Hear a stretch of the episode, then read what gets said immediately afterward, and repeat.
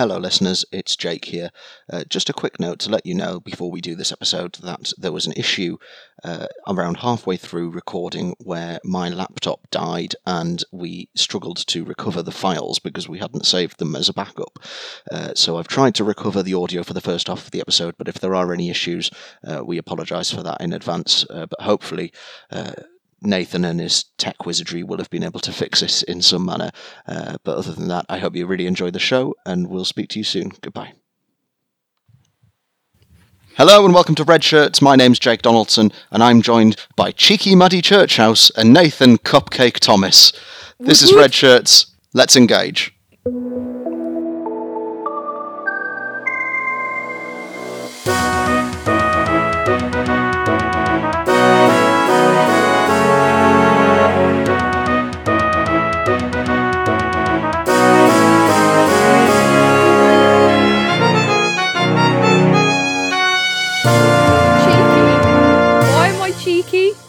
What? I don't know. I came.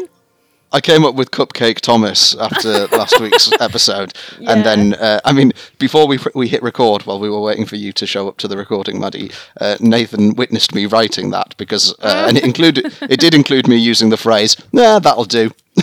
so, this is not my finest work. Oh, welcome uh, everyone. Uh, we're, we're looking at an episode of TNG today. I'm really excited because it's a data episode. Oh my Oh, god, so and what an episode it is. It's It is so really good. It is absolutely one of my favourites. So, if anyone didn't listen to last week's, the episode that we're doing uh, today is uh, Data's Day uh, from season four, I think it is, of The Next Generation. Um, so, uh, shall we start with Nathan's patented uh, describing the plot segment? Absolutely right. Um, it's actually quite. It was actually quite hard to keep the plot in my head this time because it was. It's kind of lots of little scenes, so there's a lot. There's a lot more stuff I had to kind of keep straight in the narrative. Uh, anyway, we begin with Data narrating a log setting up the premise of the episode, which is Commander Maddox of the Daystrom Institute requires some primary research into Data's operation. Um, people who've watched uh, TNG will know he is a person who tried to force Data to comply with something, but they seem to have made friends and um, got on since then. Um, and so he's helping Data fulfill his research, or Data's helping him fulfill his research by giving him this log. Um, and after Data completes his watch on the bridge, he goes to meet with Keiko, who is getting married to Miles O'Brien, but she doesn't want to go through with it. Um, she asks Miles to tell him because um, this would make her happy, and Miles' goal is to um, make Keiko happy, so obviously he'll be che- pleased about this. Unsurprisingly, he is not and yells at Data. Um, we then see Data escort a Vulcan ambassador on board and muse about Vulcans. Uh, we see him interact with Geordi and Worf, discussing different aspects of the wedding and his confusion at why it seems to be going ahead, even though one of the participants doesn't want to. And Geordi warns him that he better learn to dance. So he goes to, ask, to Dr. Crusher, the dancing doctor, a phrase she does not like, um, uh, before being called to the bridge. Uh, Miles asks Data to speak to Keiko about the wedding. Um, after this, it goes uh, badly. Uh, uh, Data then seeks advice uh, from Troi, who tells him to stop helping. Gets uh, summoned by the Vulcan for um, some testing. Because earlier they she wanted a tactical analysis of the Romulan neutral zone. Weird.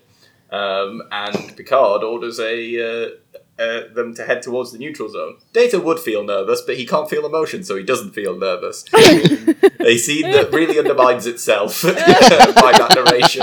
Um, Data and the Doctor dance together, and I've got some fun trivia about that scene for later. Um, Data heads into the bridge and observes Riker's humour with a random red shirt before they head into the neutral zone and beam out their ambassador to a Romulan ship that is expecting them. But there is a malfunction. Quickly, Data investigates and realizes it's a fake in a quick montage of sleuth work, which indicates that this plot is not the real focus of the episode because it could probably carry an episode on its own normally.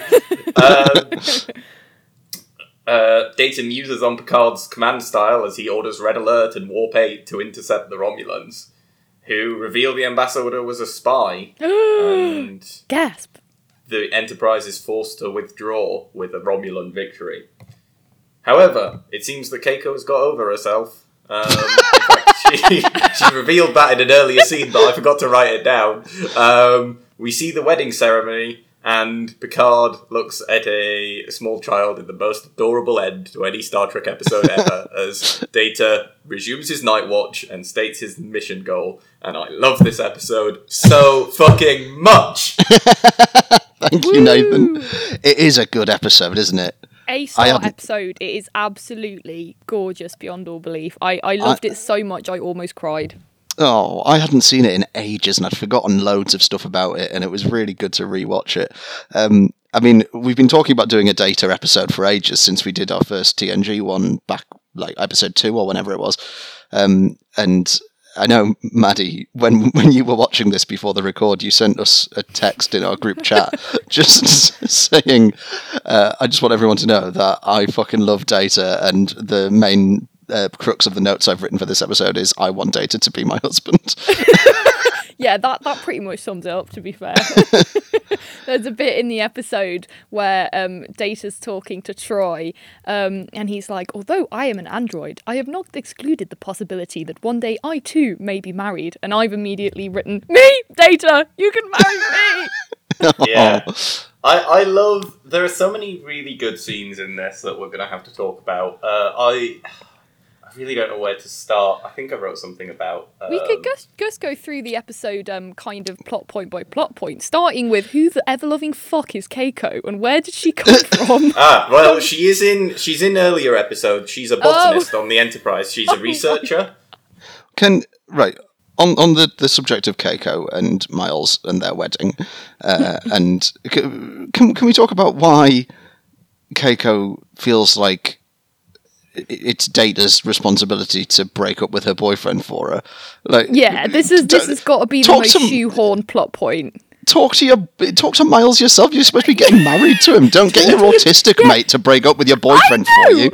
You deserve of to be wedding, alone. I will ask I- this autistic man. yeah, I'm glad you guys mentioned this because um, I want to go into this. Is that this episode, and I, I've only really realised it after I got my autism diagnosis because it was one of my favourites before I knew what the fuck was going on with me. Um, it's just Data doing things that I know I have done in my life. like the sarcasm thing. Genuinely, in high school, I had a teacher who taught me how uh, uh, what sarcasm was. That's so sweet. Um, and I really undermined him at one point because uh, he he went. Um, he said to another pupil, "Yes, this is a brilliant piece of work," and I went sarcasm. and he went, "Yes, David, thank you." I was so happy with myself. I didn't care. Oh, That's Um, excellent. and I've definitely like had friends that have said, "Why don't you do this?" They'll they'll they'll be happy about that, and I'll go, "That makes sense," and proceeded to bulldoze my way into something that I shouldn't have done. Uh, like every, I, I can think of an analogous anecdote for everything Data does in this story, pretty much, except for the investigation of a dead ambassador because Yeah, I'm yeah. not as cool as Data. oh but every that's social moment, I I know I've done. Sorry, with that in mind, Nathan, uh, for the listeners' uh, benefit, we're recording this shortly after I've just started a relationship with someone. Uh, if I ever need to break up with her, can I just ask you to do it? Sure, sure. Um, I mean, Sorry, darling. sorry, darling. Yeah. So um, yeah, Nathan is Data your like one of your favorite characters? Then I guess if he has Oh, definitely. resonance for you. Yeah, no, absolutely. Like, there's a lot of there's a lot of other plot lines. I mean, this one in particular, I I'm sure someone must have done this consciously, right? Like, they cannot be making this many autism analogs by accident. Um, oh, but okay. like, there are so many things in Data's general arc that I resonates with me very strongly, um, and I actually quite like. I, as someone with autism, I, I don't mind autistics appearing in media. That's fine. Like whether I mean whether actors or um, fictional characters. But I actually think Data does a much better way of talking about issues an autistic person might face than almost any canonically autistic character I've seen because the representations get so mired in the difficulties of autism and not mm-hmm. always just because writers are being shits.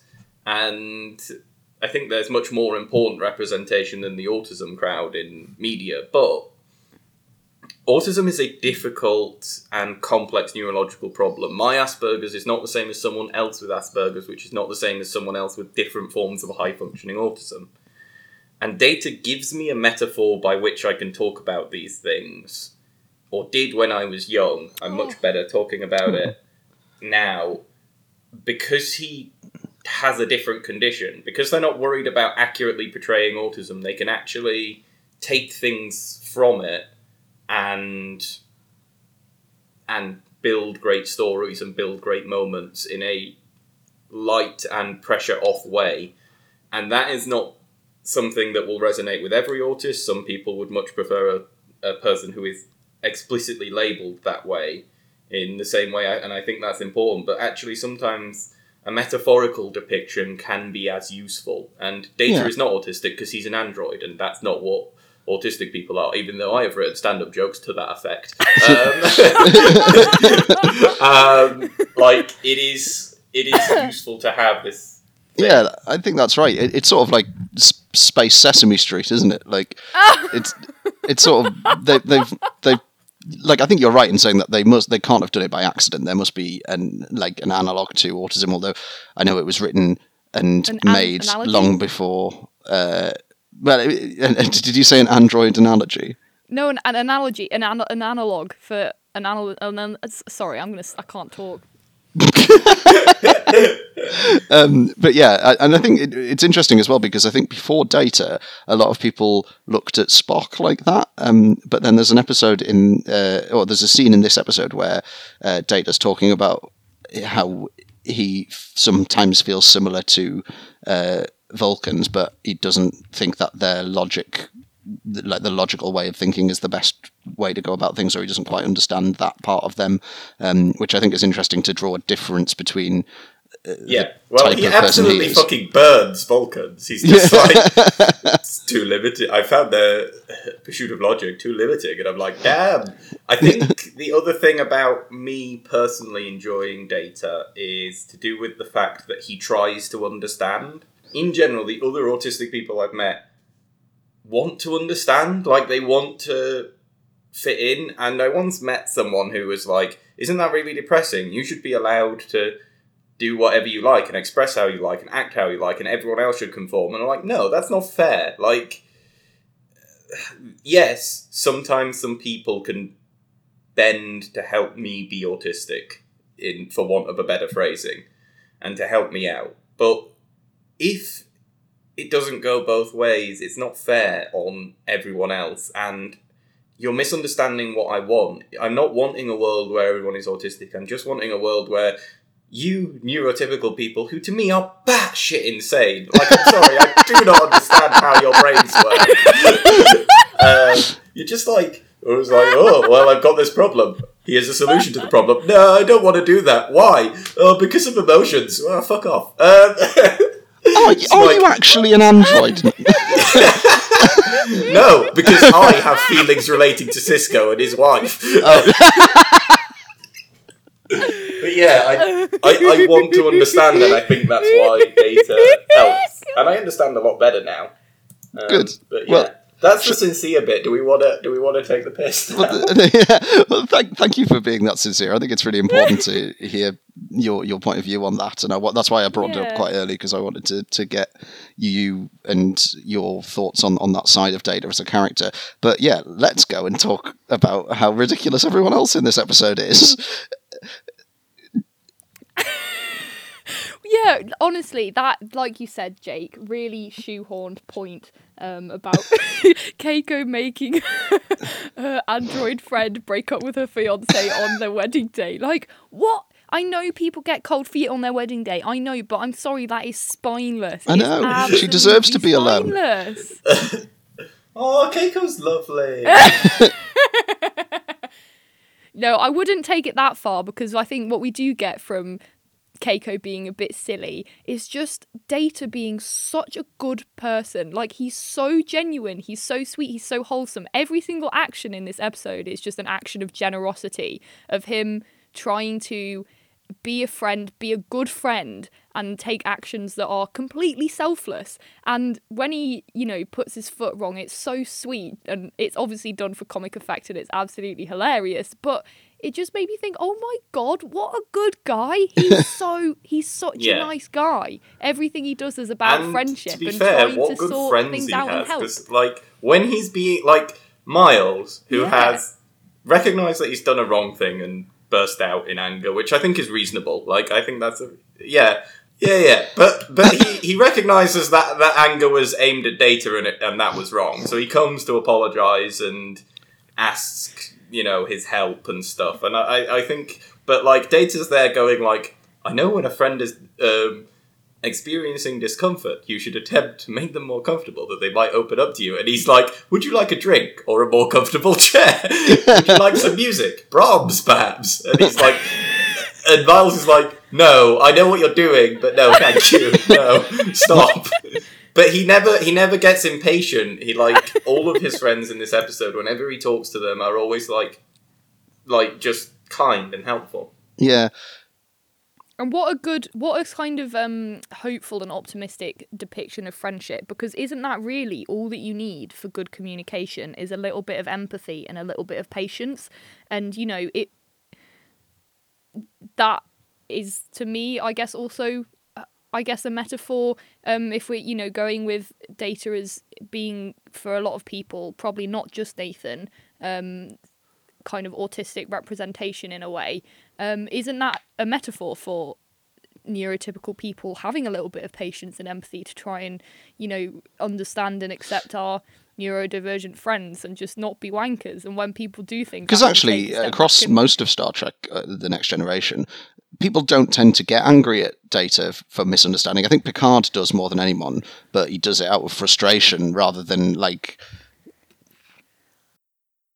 Yeah, there's lots of there's lots of times where uh, he will go, "Data, can you tell me about this thing?" And he goes, "On An- Anadonis three, this is thing. The the the people of," and he goes, "Yes, thank you, Data." like there is so many times that's a definite recurring joke. As is, I love Data um, explains a. Um, uh, what's it called? An idiom wrong. Like, I may be chasing a wild ornithoid without cause yeah, a wild goose chase because because there's also an earlier uh, episode where Picard um, Geor- Geordi is in engineering. Picard asks um, Geordi and O'Brien to do something, and they go. Uh, and I think Geordi says we'll be burning the midnight oil on that. And Data walks by and goes, "That would be inadvisable." And they go, "What?" Goes, "If you igni- attempt to ignite petroleum on this uh, this vessel, and uh, it, within engineering, the fire suppression system will activate. The force field will suppress the fire." Uh, no, sir, that's not what I meant. I want to see the scene where Data meets McCoy and he just spews out all these bizarre southern idioms like he's all hat and no kettle. in the pilot. Data's like, what? M- are you McCoy, talking McCoy about?" and Data are in the pilot together. They have McCoy. They have Oh, Admiral fabulous. McCoy appear to send the new Enterprise off, and I believe it's Data that escorts him through the ship. And he is spouting stuff, Oh, and Data is excellent. like, "Sure." I mean the um the bit where uh, where Colm Meaney comes in to uh, to ask Data for his help, and Data's offering all of these things to make him more comfortable. I love the just like the, the the way it's written. It's not. It doesn't like. You know, you know when you write comedy and you, you start with the small thing and then in a list it gets more and more bizarre as you go on and like they, they haven't done that with this. It jumps straight from would you like a drink to can I get you a new chair?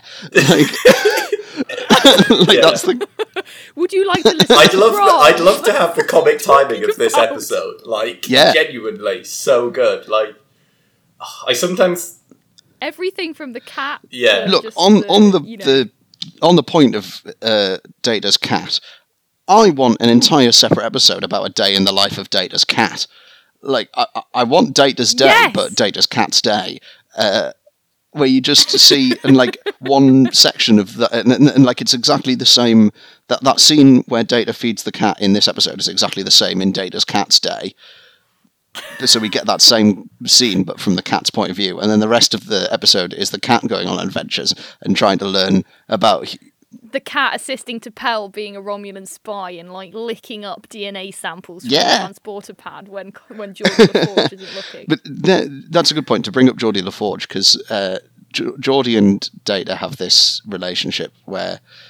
Yeah, and Oh, I love so it. It's wonderful. it's really nice, and it's. Um, I mean, there's the bit in this episode where Data says something along the lines of, "I think of Commander LaForge as my best friend," and you're like, "Oh my god, it's so cute."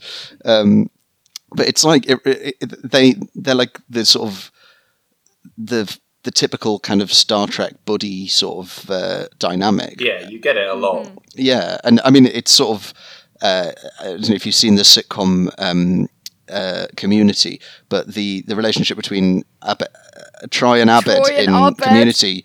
It is so. well, I think like they specifically do that. They kind of they've done that to kind of mirror the relationship between Data and uh, and Geordi in in Next Generation to the point where I mean they play on that quite a lot. And I mean, uh, uh, LeVar Burton appears in uh, in Community because of how much that uh, Troy likes the character of Geordi LaForge. So that's sort of like an obvious thing, but like th- that relationship is now sort of like the archetypal buddy friendship in Yeah, they definitely mirror it in Deep Space Nine with um, late Julian and uh, Miles. Hmm. Um, yeah. Nice. I love that um Data is says in that scene where he goes to see Geordi Yeah. getting his hair cut, like something that friends often do is, you know, go- make jibes and sarcastic remarks to each other. I am learning how to do this as an expression of friendship.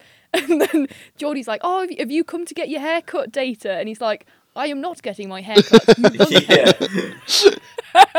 And Geordi's like, sorry, what, what the fuck? And he's like, I said, I am not here to get my hair cut, you lunkhead. And Geordi's like, excuse me? And then Data's just immediately like, it was an intended as an expression of friendliness. I did not mean to cause offence. And Geordi's like, sure, mate. And he just, they just roll with it. But it's such a gorgeous and lovely moment because I thought they were going to play that as like a, oh my God, I can't believe you call me a lunkhead. Because that would have been like the obvious route to go down. But instead, Geordi immediately just accepts it with total patience of like, oh, of course, this is just another little data quirk. Yeah. Um, and that was so touching. It really was, and very, very funny. I want them to Yeah. call me a lunkhead with that like completely deadpan I mean, when I mean, when that section great- happened, I uh, I wrote down immediately. Well, that's the next intro sorted. That's so funny. A dramatic irony is doing so much legwork in this episode around all of Data's little programs and, and ideas. Um, and the moment that I think I like the most um, from dramatic irony wise is when um, Data says he's going to go and talk to Troi because she's obviously the counselor. She understands human relationships really well and he needs her help. And she says because he is an expert on emo- because she is an expert on emotions no doubt she finds me as much a mystery as i find her. I'm like "N- no no data bless you. She really doesn't shall we uh, shall we talk about the best scene in the entire episode, which is uh, the dancing? the dancing scene i'm lit i literally rewound that about Can four I times can I so blow could your mind Yeah, with please. some trivia about it?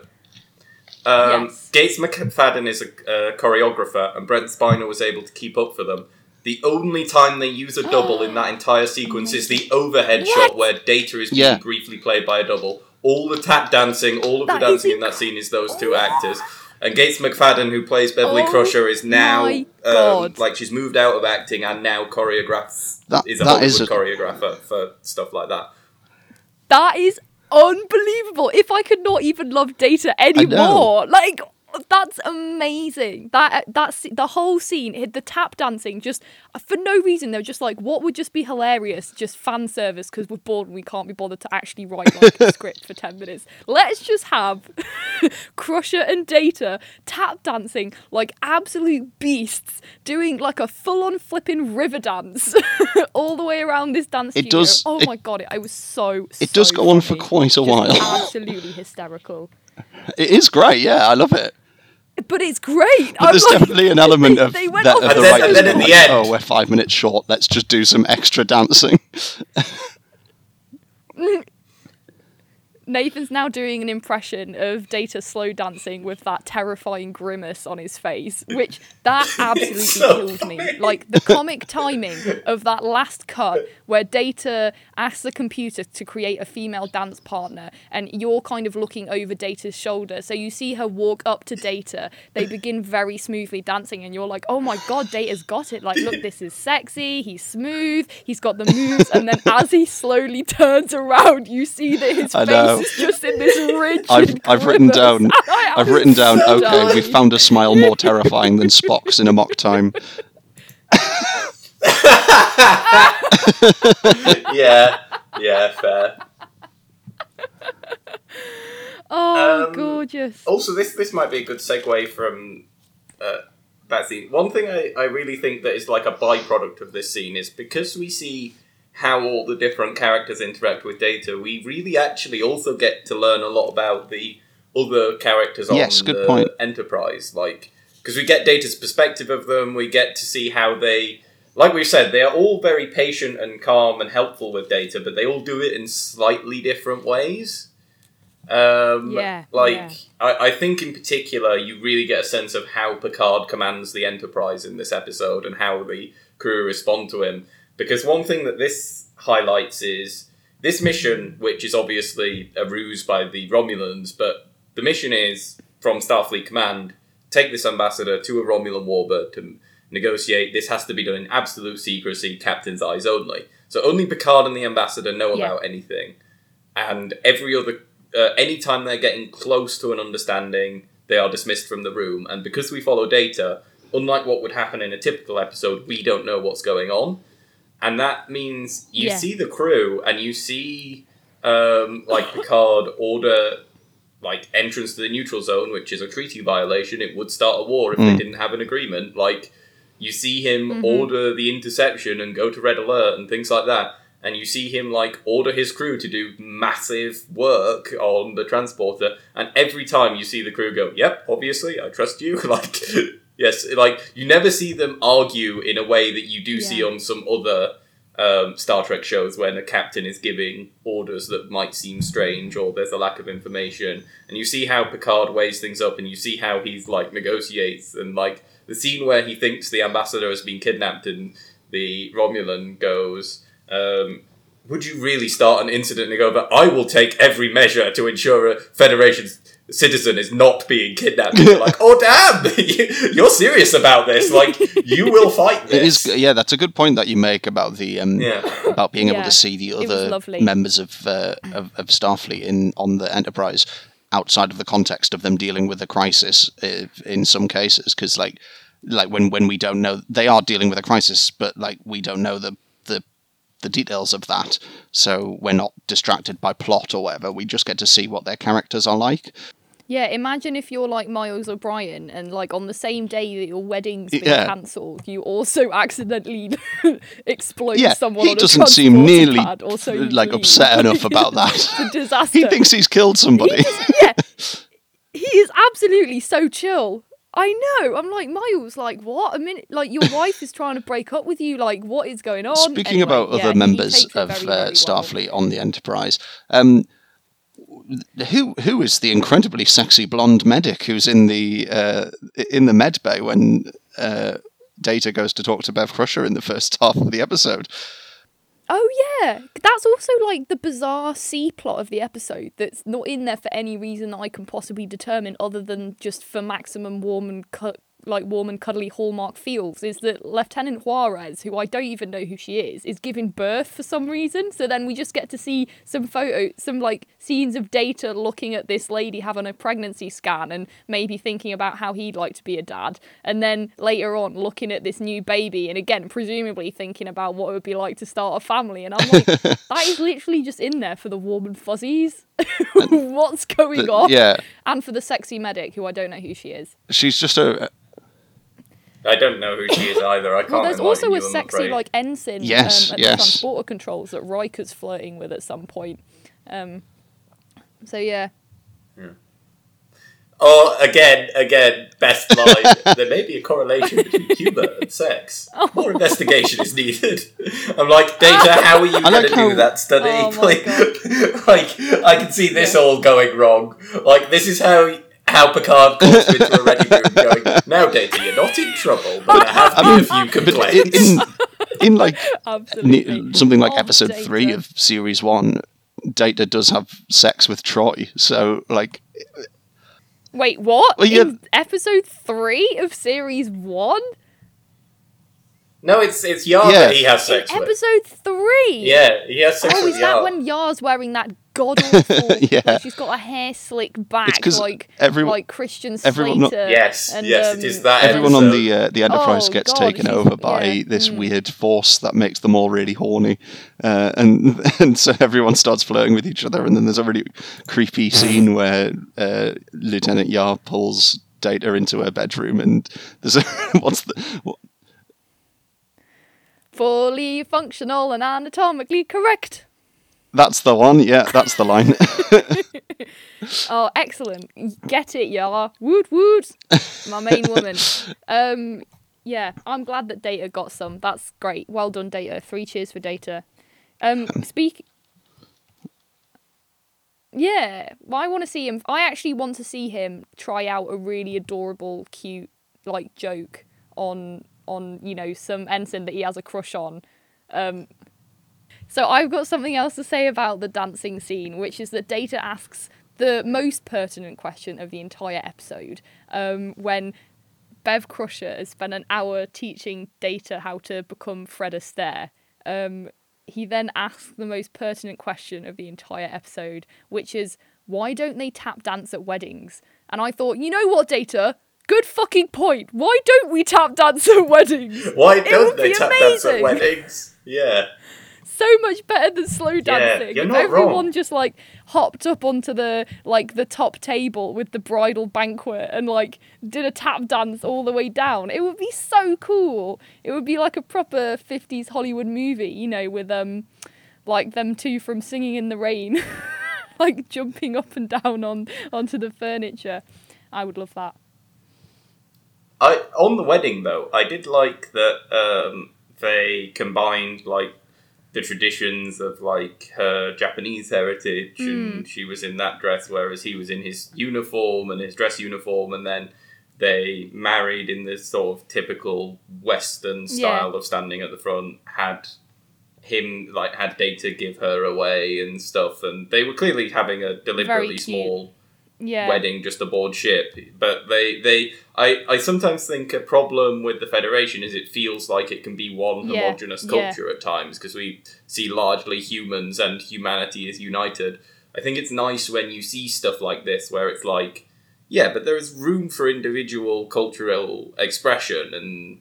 That is true of both aliens and of random human cultures and Mhm, things like that. Like you know, Were there any like um, I quite, I quite like the wedding scene. Sort of, I have like very little knowledge of Irish culture. Um, but like, were there any particularly Irish traditions that they had at the wedding that wouldn't have just been, you know,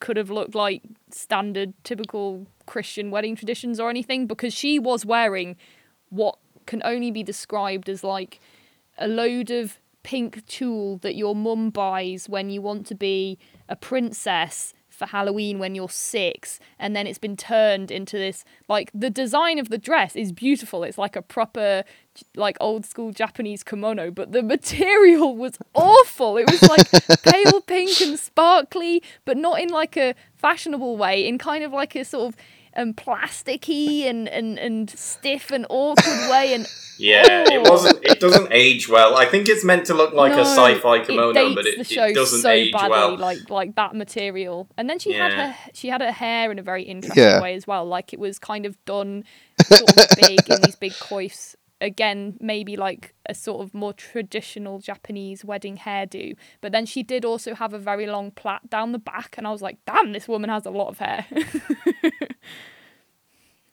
but Jake, the uniforms. We've got to talk about the uniforms. The god awful, fucking disgusting dress I uh, uniforms. I actually quite like them. uh, I think that they're, they're like they're sort of like tunicky kind of things, and they sort of remind me of Oh, kilts, God. and uh, it's sort of like a. but I think they're quite good. They're like sort of um, like they're sort of like the the flared jeans of uh, of dress uniform, you know, and they were really they were the height of fashion in the 1970s. So who's to say that this that fashion changes by you know 2000 not 2000 years 200 years in the future? And now this is the height of fashion that they're wearing and just because we don't understand it. I refuse to believe that the height of fashion a hundred years from now could be so goddamn ugly. Especially when Keiko has gone to all the effort of having like her hair, like that headpiece, this phenomenally enormous kimono, and then Miles is just like, "Oh, I'll just turn up in like my normal uniform, mate. Won't even brush my hair. Just uh, you know, like typical lad." I'm like, put at least like put a fucking suit on, Miles. I did like that wedding scene when uh, Data Yeah. clearly someone has pointed out to him that he shouldn't have his face Yeah. fixed in a rictus grin because when he does dance with Keiko at the end, I was like, to my ineffable relief, that's not a word, uh, whatever. Um, he's um, just smiling like a normal person. We haven't talked at all, really, about the Vulcan in this episode. I saw a great tongue twister the other day that was like T'Pel to pol T'Pring and just went on like that. Um, but yeah, the Romulan spy. She is wearing a very, again, just cumbersome and not particularly attractive outfit. Why? Right. Small Ram, why does every Vulcan dress in the most illogical fucking fashion whenever you see them not in They're Starfleet so uniform? illogical. Like, I would have thought uh, Vulcan stuff should look entirely, like, functional, and this, them being spiritual always mm-hmm. feels Yeah. super weird to me. Like, not that logic and spirituality can't mm-hmm. be together, but I don't think, like, there's this Vulcan like they're always saying, "Oh, well, this symbol it represents these things, and we wear these things because it reminds us of those things." That is not a logical society. Like that is clearly quite an emotional society, and possibly that's the point because Ooh, Nathan just hit the nail on the head. Radical. Why would you say something so controversial and yet so brave? uh, yeah, well, I think that is probably the point because Vulcans are supposed to be suppressing their emotions, and they do a shit job of it most of the time. Like, Yeah, Nathan, you absolutely hit the nail on the head earlier when you said that Data constantly, you know, wrecks the Vulcans because they like think of themselves as all hoity-toity and logical. And then when he actually approaches them with actual rationality and logic, he exposes the fact that most Vulcans are just kind of like B-Tech Ben Shapiro's who are actually like "Ree!" Were all their emotions and opinions, but like, no, no, I'm logical. I don't have any emotions. Oh, logic. You cannot beat me if I talk really fast and in a really monotone voice, then I win. Um, yeah, and that's Vulcans. Can we talk about the So, ridiculous yeah. hat that uh, T'Pel And- wears? the the thing that Well, makes that her ugly look like a chicken. It kind of Yeah. makes her look. it does. Oh my god, she's like Feathers McGraw from Wallace and Gromit. Oh, yeah, why does it have that little ridge at the top, like she's pretending to be a shark in a children's She's also the pool? most obvious spy that I've ever seen ever. Like as soon as she came on, I'd forgotten that that was part of this plot. Right, I've not seen this episode in about ten years. I had no idea that that was the thing. Um, as soon as she came on, I was like, "Well, she's obviously a Romulan." like, What really? Why did you get that vibe? I just Well, I was thought just she like- was a grumpy. But I was just like, what, what's the point of her woman. being there if she's like, she's obviously trying to get information out of everybody. So like, she's obviously a spy. She goes about being it. Like, she goes, she's like, she's almost as bad a spy as James Bond is, who goes around telling everyone he's a spy.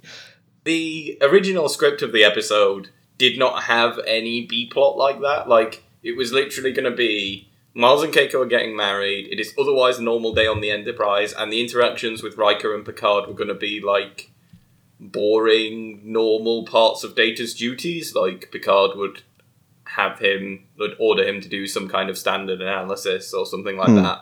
Um, Riker would do some personnel reviews with him, like stuff like that. Um, but they Mm. they choose not the the they didn't feel confident in an episode that could be carried by that, so they put this plot in. And I think the end of the plot, where they meet up and Data has to investigate, and then you see the confrontation, all of that is carried really well. But like all of the before bits are Yeah. kind of like, especially the scene where Yeah. um, she asks for information. I really think does Data dirty because he's like, I would like a um, hunch to back up my feeling, but it feels like Data is more intelligent than that in every other scene in this episode and every other episode we see him in Yeah. and that he is not like that Yeah. seems to play into a naivety that doesn't exist in Data's professional life. Like he is occasionally misled or tricked by his friends in a kind of friendly Mm-hmm. "oh, Data, you're a bit naive about these things" kind of way. But um, he Yeah. very rarely gets tricked in that way professionally. Like, um, I actually think that whole scene was quite strange and kind of doesn't fit well with the rest of the episode. And I wonder if it was almost put in there because, like you say, Nathan, the the crux of the episode is actually really clever and quite exciting. You know that she was a spy all along, and there was a fake transporter malfunction. Oh my transporter malfunction! Um, but before that, she doesn't really do anything. Like it is so maybe they felt like they had to have some kind of scene where she does something a bit weird in order to ooh there's a plot there's another plot going on. It's not just data tap dancing. Um but yeah so then they just kind of shove that in there which, which is it is a bit odd but i think overall i think the two plots mesh together really love in a really lovely way. The light-hearted human side plot of data just being himself and keiko and miles and then this kind of you know actually quite interesting romulan kerfuffle at the end The Romulan kerfuffle is a it sounds like a um it's like a, an opening move in chess. 3D chess. That's my red shirt's headcanon. I've actually got one this week, and it's the Romulan kerfuffle Yes, is a opening move in 3D Yes, chess. I love it. Yes. Like when we see Spock and like Kirk play, it's like, oh, Captain, I see you are opening with the Romulan kerfuffle. Oh my god, I love it. I love it. You know when um when she goes missing and everyone's like, "Oh my god, I can't believe there was a transporter malfunction again," and I'm like, "Oh my god, the tra- the transporters! It's wow, it's never like this one of them before." Um, I'd written, "You know who could have saved her on the transporter? AOS." I can do this. I can do that. yeah, but instead, um, instead she gets uh, yeah, obviously um, mysteriously vanished and just replaced with mulch on the on the transporter pad. Um, but I did quite like, uh, and I do want to talk about the the Romulan Yeah. admiral that they're having this engagement with, uh, because he looks like a thumb. He does as well. and I've written, who is this Romulan mug? Give me back Eric Bana. Why does he have R2D2 the Van de Graaff generator as his hench buddy on the bridge? Like, like he's got Van de Graaff Yeah. generator on one side. What's around the corner? Especially a as lava lamp. TNG has uh, Tomalak, who is the um, like foil to Picard. Yeah, I I did actually really like the reveal that she was a Romulan. Like, it did take me by surprise. I thought it was really cool. At first, when she appeared next to him, I was like, what? Why has she changed that outfit? Like, has, has she been integrated into the crew? So I, I was a bit slow. but also, I refuse to believe that after 20 years of being an ambassador, like a really high ranking ambassador, that no Vulcan realised that she was a wasn't another Vulcan. That just seems really strange to me that she So I mean, I don't know. Maybe I'm being un- like naive, but that that's like some serious deep cover. Not only another culture, but like another fucking species. Oh dear. um, it's, so I mean to bring it back to to being about data again. Um, I- do you what what would you have liked to have seen more of from this episode, uh, data wise? Is there is there a particular part of Data's day that you want to see that wasn't shown on on the episode? Because I would I'd I'd be more intrigued by like because does he does Data have to sleep? Is there any way that he d- d- No, there's a he. There's an episode. There's a really shit episode No, where he he doesn't. develops dreams. That's why he keeps relieving the the day watch. Oh, yeah, the of course, yeah, yeah. Whatever it is. That's because he, the because reason the sleeping. reason they chose Yeah. date so again i know a little bit more production stuff they decided to do a day in the life of episode and they were like oh which character should we do uh, well we probably shouldn't do picard even though that would be quite interesting just because he's at the top it'd be nice to see someone middle groundy and they were batting it around and someone said well data's if we did data's day you can do a full 24 hour period because he doesn't sleep Mm. And they're like, oh, good point. Mm. And so that's why Data was picked to be the focal character of this episode, was because he doesn't sleep. And if they do a day in the life of, you may as well do it in the character that has consciousness the entire time. Like, That's a good point. obviously, there is some cuts where boring stuff like his analysis or his going to places happen, but basically, that is every single significant event in a full 24 hour period for Data. But also, like, that's not boring to me. I love watching Data just like do shit, like pet his cat and feed his cat and look through a microscope and say cute things to people. Give me more of this. It's it's just Yeah, I- I, absolutely love it. I, And, I know, really like things the that- scene yeah. where uh, he's he goes to talk to um, to Worf about wedding gifts that they're going to get, and Oh, like and there's this yeah. moment where he's talking to Worf about how like neither of them quite understand the human wedding traditions because one of them is an alien who doesn't understand that sort of type of marriage, and one of them is this. Uh, Yeah. character who doesn't have uh, emotions and doesn't understand the feelings behind it and it's like i like the way that they're sort of like so Yeah.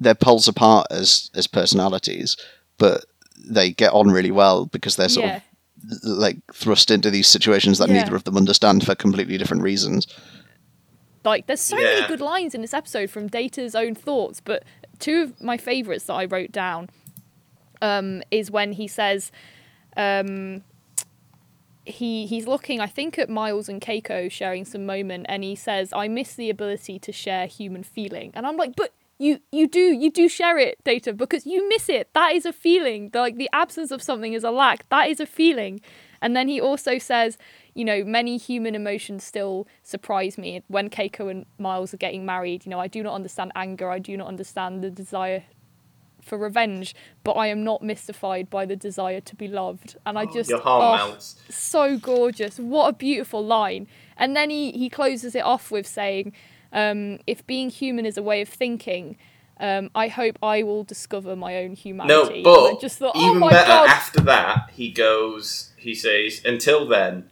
learning, changing, and growing become more than what I am." I feel like if you want a mission statement you Yeah. could take from Star Trek or a mission statement for humans, 100%. take that. Like, fuck, that is a good line. 100%. Yeah, such a good line about just, you know, constantly striving to understand and improve yourself. but which character's most likely wonderful. to have sucked their own cock Um, The fucking barber. The- no, the barber, Mott. Yeah. Like seriously. that barbo's creepy Like, as that fuck. guy, that guy was up his own arse so much. either that or data's cat no, I've got another. I've got another candidate, um, Lieutenant Umberto. So he's only mentioned in a throwaway line at the very end of the episode, where Data says, um, uh, "Lieutenant Umberto has broken two of his ribs on the holodeck," and I was like, "What on earth was Lieutenant Umberto?" Yeah, he's definitely broken those ribs. He's he's done like a Marilyn ribs. Manson thing where he's tried to So he remove his ribs so that he can suck his own Oh, cock. God. That's No. that that's headshirts. Yes! That that's red shirts head cannon. Lieutenant Umberto. When I um when I'd finished this episode, I was so happy. I went and read like a load of reviews, and I read a really good one where um someone points out that like the Vulcans are being completely illogical and bullshit in this episode, um, and the data cottons onto that. Um, and they quoted this fantastic line from um, Patrick Troughton, the Second Doctor, saying, "Logic, my dear Zoe, merely enables one to be wrong with more authority." And I'm like, if that doesn't sum up Vulcans, I don't know what will. Yeah. Vulcans, Tories. Uh, I also read um, a great uh, line on on the Reddit um, thread for this episode. Um, someone's comment. Uh, for anyone with a female in their life that they want to get into Star Trek The Next Generation, this is the perfect episode to try. It contains Oh wedding my plans, God. very little action. Oh no! and I was like, Oh. oh my god. And then the top rated reply to that was just played it to my wife. She fell asleep. It's it is like the. Oh, As, God. although it is a good episode, it is one of the most boring episodes that you could make someone watch if you're trying to get them into Star Trek. Uh, yeah, it's an episode that you should watch once you are somewhat invested. Like it, it, it rewards you. It, it, it rewards you for doing stuff, and I think it really lays the groundwork for the more modern Star Trek to do much deeper character arcs. I think TOS doesn't do that kind of interpersonal relationship uh, in the way that TNG does, where it's a Yeah. focus. Like it's much more subtextual in TOS. It is not the point of any particular episode, unless a character's personal issues call cause a ship wide problem. Yeah, Um, like you know, I'm not saying that Yeah. there's no like all the characters in TOS are flat. It's just that that's not what they do compared to TNG, which takes a deliberate effort to focus on them. And I think that deliberate effort then gets turned into character arcs and character plots in Deep Space Nine. Um, you have relationships forming organically, stuff like Worf's wedding, and then when you get to Discovery, Picard, um, things like that, you start to see characters developing full arcs and those things really leading episodes. yeah, yeah, yeah, definitely. I actually saw a um another post that said um if you want to introduce someone to TNG with sort of the top five episodes that this you should watch Darmok and then this one is your introduction to kind of the philosophy and the characters of the show and I thought well that's funny because that's literally what we've done on the on the sh- on the podcast so yeah a lot of people clearly agree that that Um, do we have anything else that we want to talk about uh, for Data's Day? I'm all wrapped up 10 out of 10 it was great, and I'm really happy. And I think, yeah, if you if you have watched a few episodes of TNG and but you're not fully invested in it, uh, I think this is a really good episode to go for because it, it gives you a really nice sort of heartwarming experience of all of the characters, but also there is this subplot that is interesting if you if you want to see some sort of and you get to see a Vulcan in a TNG context, which you don't get to see that often. Um, and uh, yeah, I, I think it is a good all-round episode. Great. Okay. Well, next week then we will talk about uh, the episode where Data gets a girlfriend, which we can't remember the name of off the top of our heads, uh, but we we will uh, we will we'll talk we'll mention it the week before it comes out. We'll put it on the social media so you can watch it in advance if you want to, because I know a few listeners are, are doing that. Uh, but otherwise, all that remains to be said uh, for this episode is thank you for listening uh, and live long and prosper. Goodbye.